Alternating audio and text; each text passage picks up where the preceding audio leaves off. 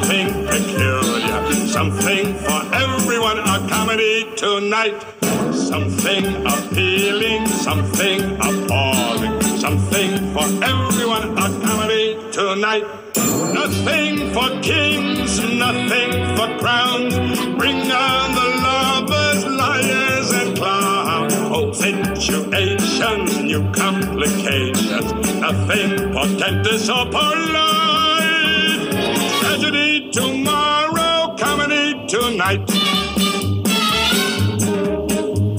Something convulsive, something repulsive, something for everyone. A comedy tonight. Something aesthetic, something frenetic, something for everyone. A comedy tonight. Nothing of gods, nothing of fate. Weighty affairs will just have to wait. Well, hello and welcome to this week's A Photographic Life. Zero Mostel there with the uh, theme tune to a funny thing happened on the way to the forum from 1966. I suppose our forum is Twitter. The Elon Musk Twitter, or Facebook, or perhaps an online photography forum. These are places where photographers go to meet like minded friends, colleagues, people engaged with photography and the medium. Photography can be a lonely business and one dictated by the screen. We spend so much time just looking at a screen, editing our images, dealing with post production and contacting clients and so forth, websites and everything else that the screen gives us. Online friends can become important friends and supportive colleagues.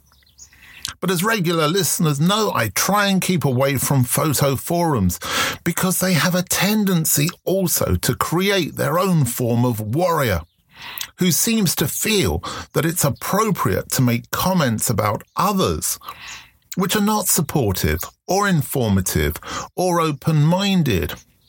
Their comments based on their own personal agendas, and that can be a real shame. Anyway, I got involved in a photo forum again. I know I said I wouldn't, and I'm not going to go back again. Promise you that. But my experience actually uh, led me to writing an article, which is now on the United Nations of Photography.com website. It's called Photo Forum Etiquette Explained.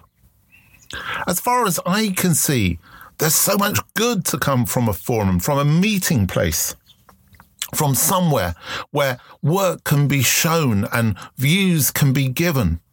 But it's really important that the people who are giving those views are giving giving them, I should say, from a good place, but also from a place of knowledge and experience. The moment the warrior that feels that they can control the kind of work that others are creating or the kind of opinions others have get involved, the whole thing turns nasty very quickly. Bullying is never a good look, and nor is trolling. And that issue with online forums when somebody makes a comment, that comment is responded to, and it rapidly sort of falls into a situation of a head to head fight is just not good. In my experience, photo forums, forums, I should say, have a lot to offer. And I also have to say that on Twitter in particular, I've never really had a very bad experience. But I think my piece of advice would be don't put any work or opinions up online unless you're ready to have some kickback. If you're happy to have that kickback, take it. It's not a problem. But if you're going to say something a criticism, a comment, make sure you know what you're talking about. Otherwise, it's probably better not to say anything at all. This week, we welcome to the podcast to explain to us what photography means to him in roughly five minutes is Rashod Taylor. Now, Rashod is a fine art and portrait photographer whose work addresses themes of family, culture, legacy, and the black experience. He attended Murray State University and received a bachelor's degree in art with a specialization in fine art photography. Since then, he's exhibited and published his work across the United States and internationally. Most recently, his series Little Black Boy, which was acquired by the Museum of Fine Arts Houston. Rashod is a 2021 recipient of the Arnold Newman Prize for New Directions in Photographic Portraiture a 2020 Critical Mass Top 50 finalist and a winner of Lens Culture's Critics' Choice Award and a 2021 Feature Shoot Emerging Photography Awards winner. His clients include National Geographic, The Atlantic, Essence Magazine, ProPublica, and BuzzFeed News.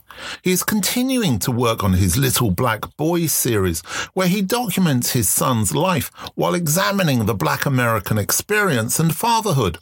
He lives in Bloomington, Illinois, with his wife and son.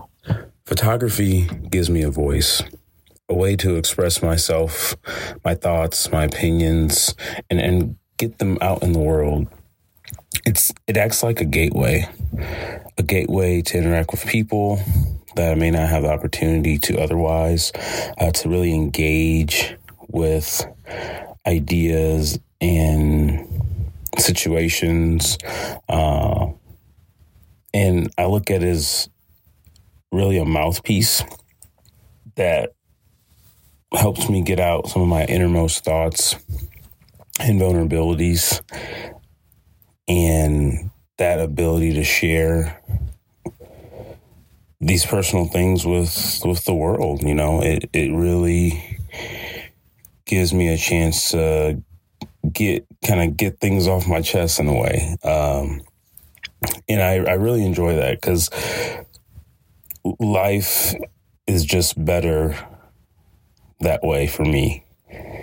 And I think it also helps me view the world from another lens, um, not only from what I have to say, but really looking at what others have to say and and taking that in also uh, as I just navigate. So, and I'll say lastly, it's it's fun. You know, photography is just a way to make art and art is fun for me. Art is enjoyable and it just enhances my life. So I don't see myself ever stopping uh, making work and and and making images. So that's what photography means to me.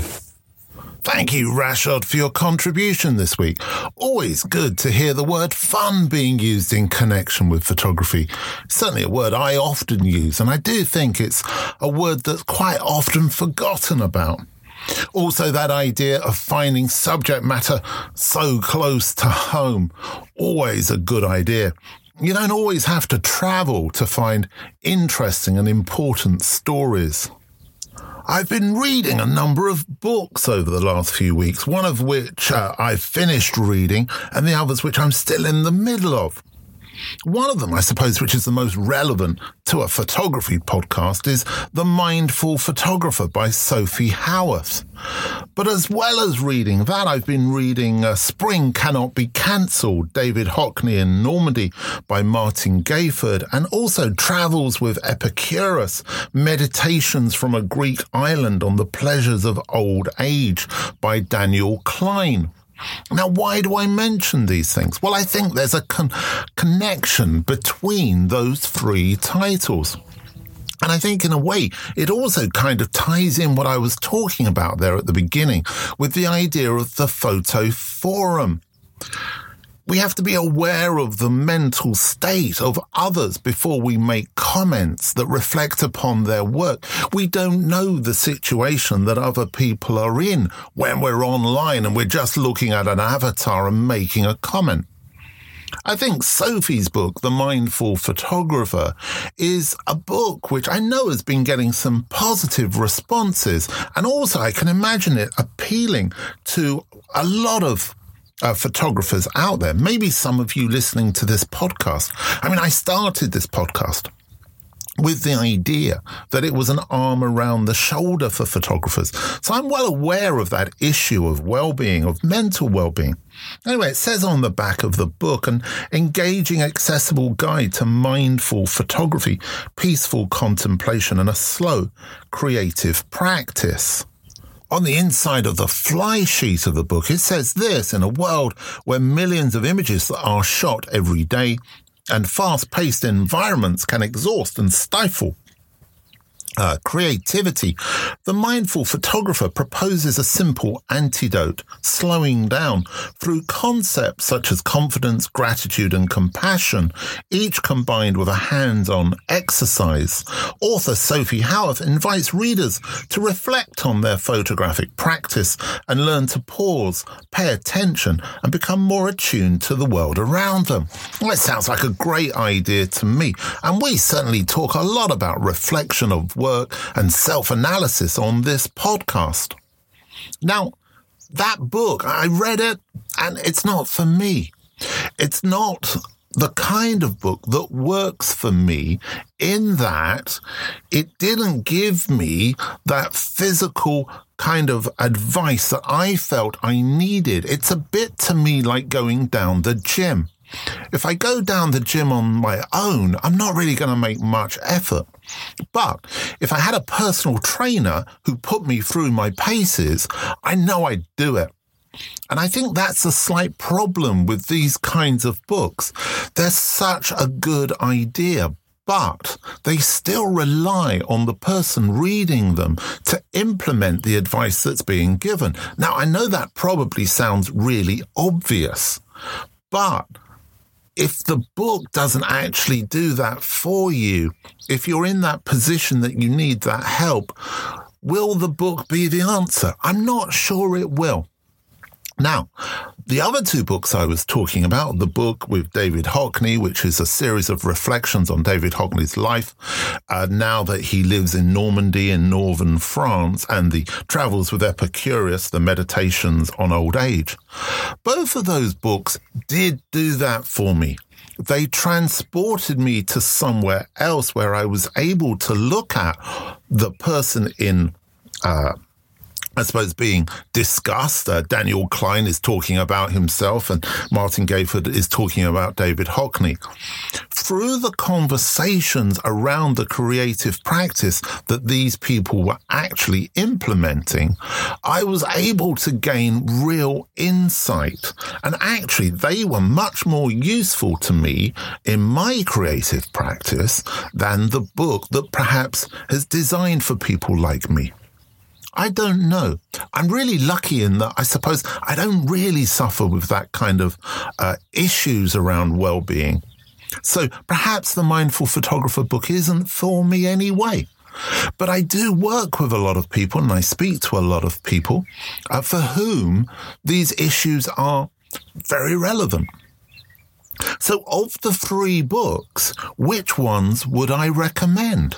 Well, I have to say, I would definitely recommend the Travels with Epicurus. I would possibly recommend the David Hockney book, but I think it all depends upon how you feel about David Hockney as a painter and as a person. And I know a lot of people have very strong opinions on both of those. The Mindful Photographer, I think I'm perhaps less likely to recommend it. However, what I would say is you should make your own mind up about it because there's some really good things in there. But there's a lot of good things in a gym as well. But I never go in. I've been writing a few articles recently and posting them up at UnitedNationsOfPhotography.com. As I said, um, one of them is the Photo Forum Etiquette Explained, um, but a couple of others you might also be interested in checking out is uh, Where is Personality? And that's a kind of a reflection, I suppose, on the idea of group photographic shows, very much based on my 10 year old daughter's response to one that we went to see recently. So you might find that interesting. Uh, the second one is photography and the selfish eye. Very much talking about that idea of the requirement for open mindedness and collaboration within the photographic medium. So, two articles there that you might like to check out. And uh, bear in mind that uh, articles are going up on the website all of the time. If you sign up to our newsletter, not only will you find out about those each week and also this podcast, but you can also um, get some links on there to archival articles that you also might find of interest, uh, but haven't got the time to scroll through what is becoming quite an extensive archive of material now. So uh, you can write, you can right, you can join up, I should say, for uh, our newsletter uh, through our Twitter at UN Photo. It's at the top there. You can see a little panel you can click on. Or alternatively, you can follow us on the website. And then every time a new article is posted, you'll get a uh, email letting you know that. And that way you can keep up to date with what we're doing over the next month or so, there's going to be many degree shows. Photographic courses will have their students leaving them and presenting their work. It's a great way of getting an idea of what's the zeitgeist of photography at the moment. What are the approaches that are being adopted? What subject matters are becoming prevalent? Who stands out from that? Who's doing something different? And I really recommend wherever you live, pop down to your local university or college, try and find out if they're showing that work. I think sometimes it's it's too kind of too obvious to go to the big names. That's certainly the case in the UK. There are certain courses which are well known traditionally for producing good work. It's not always the case, and I highly recommend you seek out perhaps some of those lesser known colleges or those lesser known courses. You might even want to buy some prints or something. They may have a booklet for sale or some of their work in different formats. So it's a really exciting time, I think, for photography. Of course, also, you'll get an idea as to where photographic education is going. And if you get a sense of that, you're also going to get a sense of where photography is going. And we're all part of that medium because every time that somebody graduates from a course, they're coming out. And I presume they're hoping to make photography their career. At least a lot of them will be.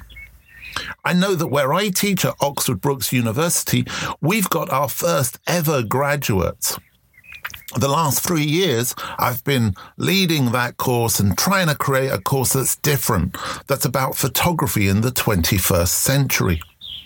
What that means is many different things, but I have to say that I'm really proud of my students and what they've managed to achieve, particularly over the COVID years.